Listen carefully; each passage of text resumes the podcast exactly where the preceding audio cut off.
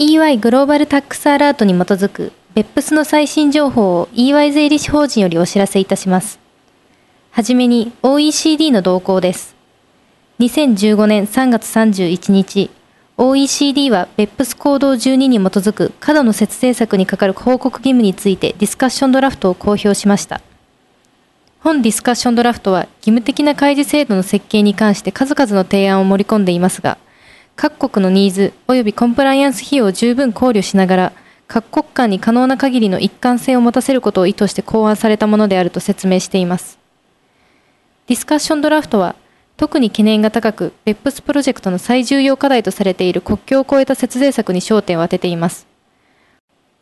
本ディスカッションドラフトはまた、その内容が必ずしも OECD の租税委員会または行動12の担当チームの合意見解を反映するものではないとも表明しています。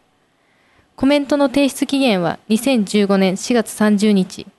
パブリックコンサルテーションは2015年5月11日に開催される予定です。2015年4月3日、OECD は BEPS 行動3に基づく CFC ルール、つまり外国子会社合算税制の強化に関するディスカッションドラフトを公表しました。本ディスカッションドラフトでは CFC ルールの7つの主要構成要素の詳細が記載されており、そのうち6つに関して推奨するアプローチが提示されています。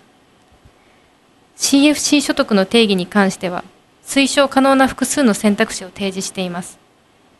本ディスカッションドラフトはまた、その内容が必ずしも OECD の租税委員会または担当チームで合意された見解を反映するものではないとも表明しています。コメントの提出期限は2015年5月1日、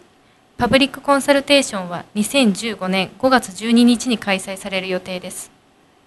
加えて OECD は2015年4月13日、14日にインフォーマルコンサルテーションも開催します。次はオーストラリアの動向です。2015年3月31日、オーストラリアの財務大臣は多国籍企業による節税策を対象とした租税対策の導入を計画していると声明の中で発表しました。その内容は明らかにされていませんが、導入される法律は英国の迂回利益税に基づいた内容になるものと予想されています。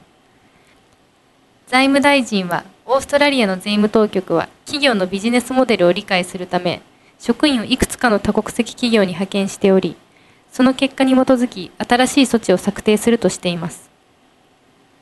オーストラリアの2015年及び2016年度予算は2015年5月11日の週に発表される予定です。